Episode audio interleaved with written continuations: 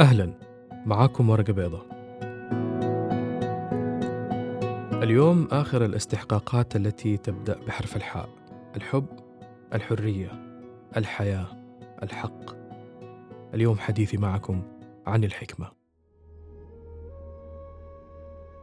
رافقتني الحكمة في آخر أربع سنين كأجمل رحلة خطة في حياتي. لما أقول أجمل فأنا ما أقصد إنها كانت طريق وردي. بل كانت رحلة بحث عميقة عن الذات والمعنى. وأنا ليش هنا موجود في الحياة؟ وكل ما أتعمقت في نفسي أكثر كلما اقتربت من الحكمة وكشفت لي الحياة شيئا من الحكمة الداخلية الخاصة بي. ما كنت مدرك آه، أني منذ الصغر كنت أبحث عن الحكمة في وجود الأشياء. كنت أبحث عن كلمة لماذا؟ ليش؟ ليش أشعر بكذا؟ ليش السماء لونها أزرق؟ ليش أنا موجود في منطقة في العالم وغيري في منطقة أخرى؟ ليش يوجد إله؟ ليش في حياة وفي موت؟ وليش وليش وليش؟ كنت أحب أتعمق في أسباب وجود الأشياء وفي اختلاف طرق العيش عند البشر التنوع الموجود والاختلاف الغريب. كنت أتساءل دايما ليش بتصادفني مشاكل في حياتي؟ وليش بأواجه ظروف غير مرغوبة؟ وليش ما تكون الحياة على وتيرة واحدة؟ أصلا ليه خرج آدم من الجنة وخلانا ناكل زفت هنا؟ قبل رحلتي في البحث عن الحكمة كنت في رحلة أخرى مع الاكتئاب الحاد ونوبات الهلع الحادة بعد ما اتخذت كثير من القرارات اللي كانت ضدي وأعطتني نتائج تزيد من جلد ولوم الذات. ذلك الاكتئاب وذلك الجلد للنفس اللي يخليك تعتقد أن الشقاء سيلاحقك في كل حياة وأنك لا تستحق الحب ولا الرحمة ويوصل بيك لمرحلة تنكر وجود حياة أخرى ووجود خالق ينتظرك بالعقوبة. صورة العقاب والشقاء الأبدي فقط لأنك تنظر لنفسك أصلا بأنك لا تستحق. تصل لمرحلة إنكار لأنك سئمت الحياة المظلمة وسئمت أنه كل اللي حولك يحسسك أنك شخص لا يستحق الحياة لأنك ما كنت زي ما يبوه وفي إحدى تجليات الحياة صادفت أحد المعلمين. عارفين؟ يعني هو كان شخص عادي يتكلم عادي يضحك عادي يلبس ثوب يسوق سيارة عنده جوال عنده حسابات في ال social media. ولكنه من طراز غريب. من سلالة الحكماء اللي تلاقيهم في الأفلام ساكنين في جبل وبطل الفيلم يطلع في الجبل في أيام عشان يعيش عنده ويتعلم سر الحياة والحكمة وشوية كاراتيه وكونغ فو. لا لا لا أمزح. ال... هذا المعلم هو المعلم علي شراب.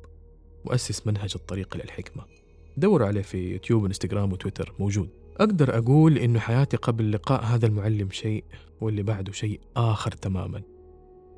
كنت أسمع عن الحكمة والحكماء والاقتباسات اللي في النت اللي كلها عن سئل حكيم وسأل رجل إحدى الحكماء وإلى آخر التسطيحات لهذا الشيء الجميل الذي يستوعب الكون كله الحكمة. ما كنت أعرف إنه أنا وإنت والعالم كله. ما تنقص القوة. كلنا أقوياء. ما تنقص الشجاعة. ما تنقص المهارات والإبداعات. ما ينقص الذكاء. نحن ينقصنا الحكمة. هكذا كان معلمي يقول. إن العالم لا ينقصه الذكاء ولكن ينقصه الحكمة. بالحكمة لا يوجد هدر لا يوجد فوضى. يوجد اتجاه واضح يوفر القوة التي لدينا ويحفظها لكي نضعها في الموارد الصحيحة. بالحكمة لا يوجد ضحية ولا يوجد جلاد.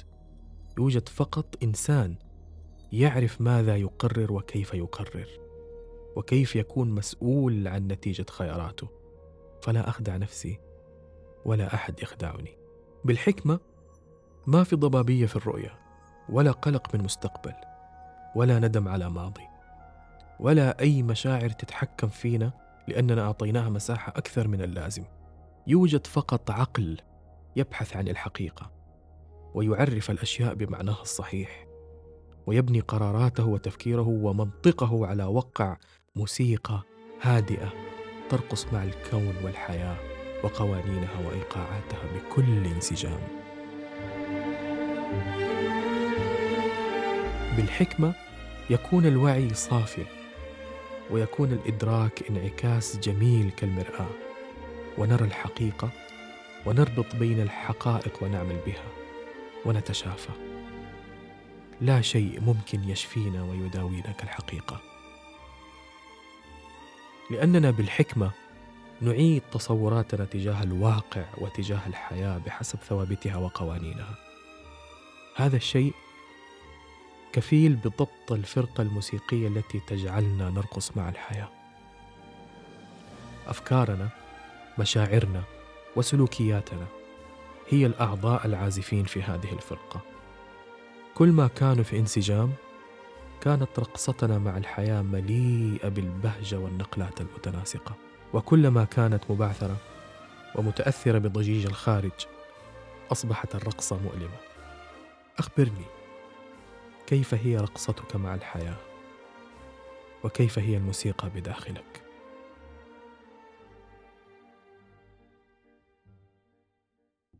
بالحكمة نعيد مفاهيم كثيرة جدا في أذهاننا.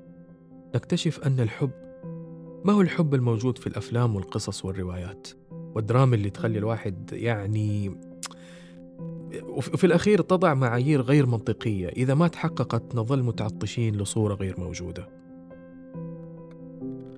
مفهوم الحب حيتغير مفهوم العطاء مفهوم الحقائق مفهوم العلاقات مفهوم النجاح بالكامل حيتغير. مفهوم التنافس والتفرد والأصالة. مفهوم التعاون والتكاتف.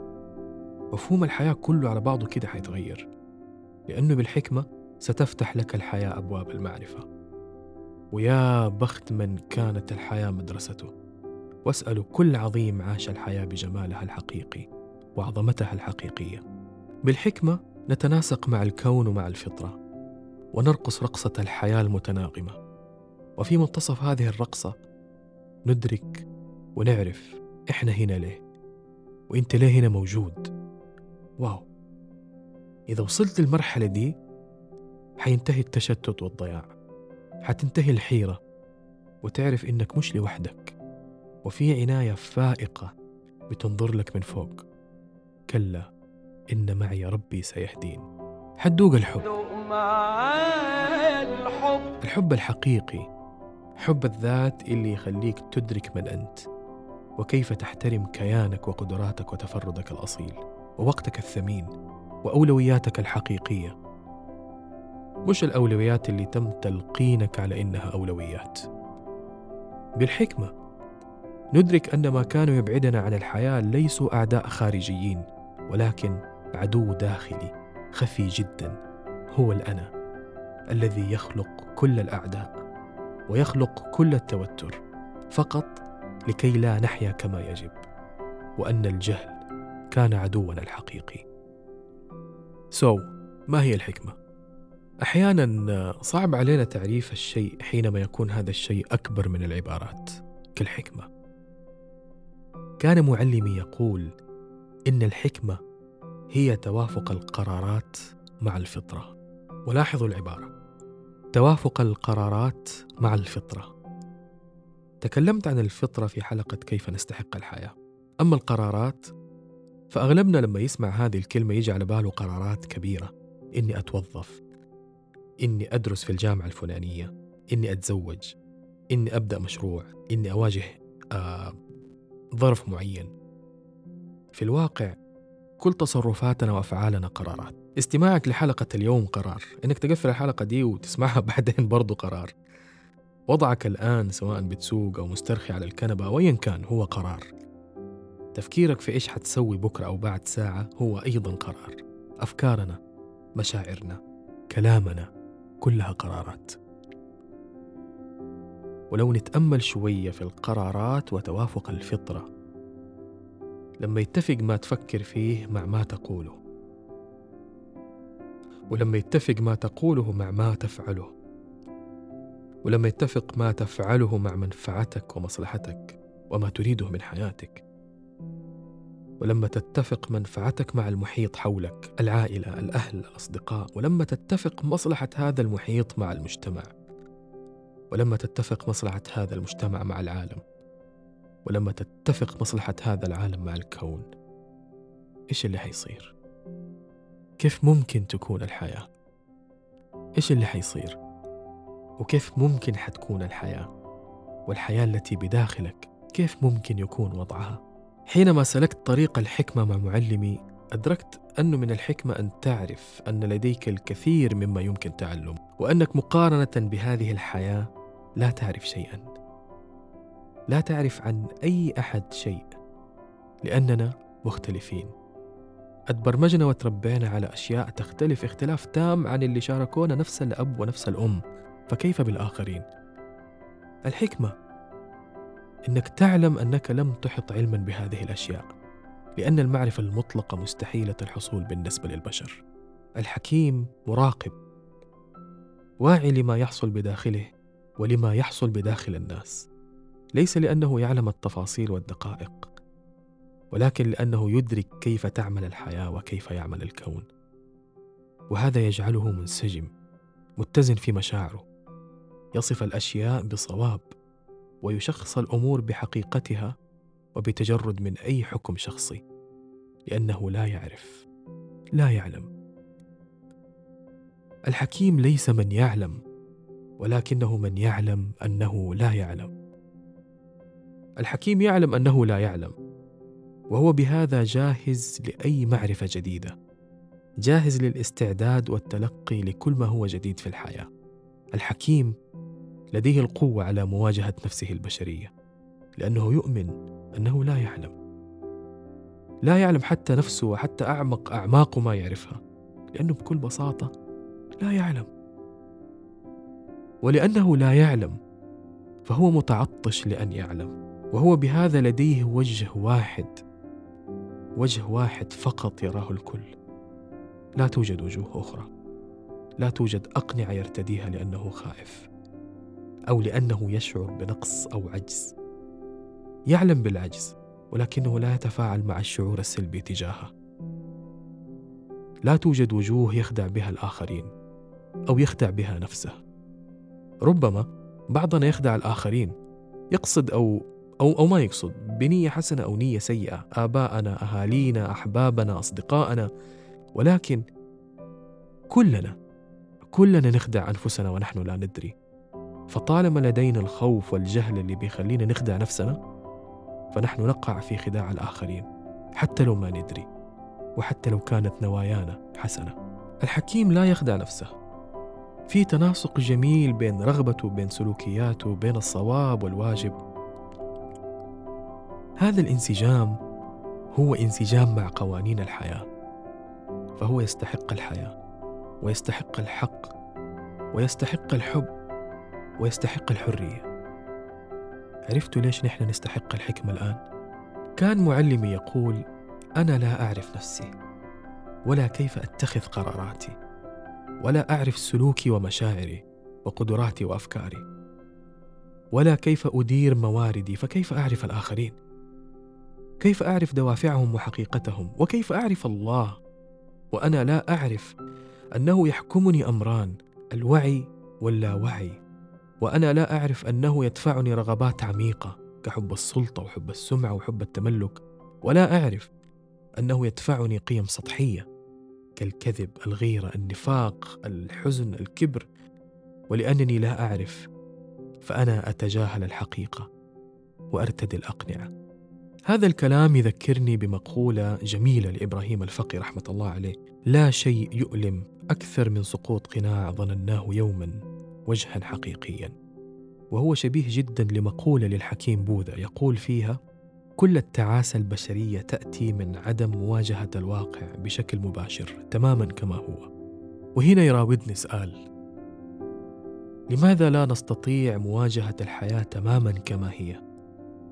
لماذا نحاول إلباسها قناع؟ يا إما قناع وردي أو قناع كحلي متنيل بستين نيلة. لماذا؟ لماذا لا ندرك أن الحياة ليست وردية ولا سوداء ليست عادلة ولا ظالمة وإنما تعكس ما نشعر به وما نفكر فيه. عدم قدرتنا على المواجهة لا يعني أنه الإنسان يصير جالس في المنتصف ولكن حيوجد حل آخر. إن لم يكن المواجهة حيكون الهرب. في أمور في الحياة يا أبيض يا أسود. وهنا نهرب من الحقيقة ونرتدي الأقنعة وتبدأ ولادة الخداع. كيف نخدع نفسنا؟ بالجهل لعدم القدرة على المعرفة لصعوبة المعرفة. نخدع نفسنا بالمكابرة نكون قاصدين إننا نجهل بالرغم من معرفتنا بالحق والصواب. نخدع نفسنا بالإنكار نعرف الحق ولكننا نقاومه. ليش؟ لأننا خائفون. خايفين من إننا ما نكون الصورة اللي رسمناها عننا الصورة المثالية.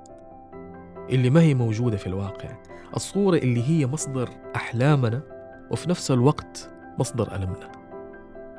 لو غيرناها يمكن نكتشف هوية جديدة ما كنا عارفينها. تخيل واحد يقول لك أنت مو أنت إيش حيكون شعورك؟ حتبدأ في حالة من اللا يقين وده اللي نخاف منه إنه أنا مو أنا. الحكمة علمتني أن الحياة متحركة ومستمرة. لذا أنا أتغير باستمرار وأجدد الحياة بداخلي. وأن هذا التحول يأتي عندما نفعل شيئا ليس سهلا على النفس. كان معلمي يقول كلما أردنا أن نرتقي بحثنا عن تلك الأعمال التي لا ترتاح النفس لفعلها لأنها التي تجعلنا أكثر قدرة على الترقي وأن ما يتعبنا ليست تلك الأعمال التي نستمتع بها ولكن تلك الأعمال التي نرفض أن نعملها لأننا لا نستمتع بها. الاستمتاع مليء بالأقنعة. يمكن في من يعارض هذا الكلام ويمكن يتساءل يعني كيف ممكن يكون هذا الكلام صحيح والحياة قائمة على اليسر والوفرة؟ أو يقول لي هذا عكس كلام الحلقات اللي راحت عن النتائج الأكثر وال... وال... بالجهد الأقل. أنا أتحدث عن منطقة الراحة اللي مهما كان التغيير بسيط لابد وأن يكون هناك نوع من المقاومة وعدم الارتياح. ولكي أنسجم مع اليسر والوفرة وتكون هي السمة الغالبة في حياتي لابد أن أتغير وأتخلى عن أشياء كثير. أفكار مشاعر سلوكيات. مثال أبغى أكون ثري. هناك أشياء لابد أن تتغير وحتقاومها النفس مثل توفير ميزانية من 2000 ريال شهريا على السينما والكافيهات والخروجات عشان تصير 500 ريال مثلا. وده يعني فيلم في البيت بدل السينما قهوة في البيت بدل الكافيه. أبيع السيارة وأستثمر المبلغ. يا جماعة هنا في صورة نمطية عن نفسنا في أذهاننا بتتلاشى. أكيد حنقاوم ونشعر بعدم الارتياح. الصعوبة ليست في الشيء نفسه ولا في الأحداث ولكن في المعنى والمشاعر اللي نعطيها لهذه الأشياء المشكلة مشكلة إذا أنت شفتها مشكلة نو no دراما بعد الكلام ده كله هل اتضحت أهمية الحكمة؟ هل اتضحت أهمية الميزان اللي بنوزن فيه كل قراراتنا وأفكارنا ومشاعرنا وسلوكياتنا؟ هل اتضحت أهمية أن نجعل من الألم والخوف والمشاكل والمعاناة مجرد طفيليات تجرؤ على الظهور في حياتنا حينما نفضل العيش معزولين عن الحياة؟ حينما نفضل العيش في قوقعة غير موجودة؟ حينما نرى أن الأمور نقمة وليست حكمة عليا؟ الحكمة تؤتى. يؤتي الحكمة من يشاء. ولكي تكون في استحقاق هذه المشيئة اطلب واسأل. الحكمة موجودة في تناغم وكمال الحياة والكون. زي الموسيقى متناغمة. منسجمة. ولها عازفين. التاريخ مليء بهؤلاء العازفين. منهم الأنبياء ومنهم العظماء والمفكرين في كل الديانات وفي كل المناطق. ابحث عنهم. دائما متفقين على قوانين الحياة الكبرى. دائما أفكارهم متناسقة مع نغمة الكون الفطرية. يبحثون عن الحقيقة عن الصواب عن النفع مهما كان ذلك ضد رغباتهم أو يتطلب مواجهة حقيقية للذات. لغتهم واحدة دقيقة. تأثير كلماتهم قوي. معلمين من الطراز الأول. لا يأمروا ولا ينحازوا لطريقتهم ولكن يعطوا الحرية والنور والسراج والمصباح للآخرين عشان يكملوا المشوار الخاص فيهم. وكل أحد مننا له طريق خاص فيه. والحكماء مجرد مصابيح وإرشاد لكي تجد حكمتك الداخلية. ما هي حكمتي الداخلية؟ كل شخص مننا لديه حكمة داخلية. هي نتاج اللحظات اللي كان فيها منسجم مع نفسه ومع الحياة تلك اللحظات المتشبعة بالحب. اللحظات اللي كان حاسس فيها إنها لحظة واحدة بدون زمن معين ولا ماضي ولا مستقبل. اللحظات اللي فكر فيها بالعطاء بالجمال بالإنجاز. اللحظات الزاخرة بالحب والصفح والغفران لكل ألم. لأنه مع الألم أتعلم وعرف الحكمة من كل ما حدث في حياته أو لا زال يحدث. اللحظات اللي أدرك فيها كل شيء بحقيقته بعد رحيل زوبعة الألم بداخل التجربة فتقبل كل شيء. عرف فيها قيمته وقيمة الأشياء دون تضخيم ودون تقليل. عرف الحقيقة دون تدخل الانفعالات والعواطف. اللحظات اللي أدرك فيها قوته وقدراته وطريقة تعامله مع هذه القوة فزاد تقديره لنفسه وزاد تقبله للأشياء اللي كانت عكس الصورة المثالية عن نفسه. نعم أنا لا أعرف. أنا ضعيف. أنا أخطأت. أنا لم أحسن التصرف. ولكن لا بأس. كل شيء على ما يرام. مثل هذا الشخص حينما يصل لهذا الإدراك؟ كيف حتكون علاقته مع نفسه ومع الآخرين؟ أعتقد الجواب واضح من خلال السطور. حينما سألت معلمي المعلم علي شراب عن منهجه منهج الطريق للحكمة قال لي إذا أردت الحياة الطيبة فاسلك طريق الحكماء. كان معاكم محمد وبودكاست ورقة بيضاء. شكراً.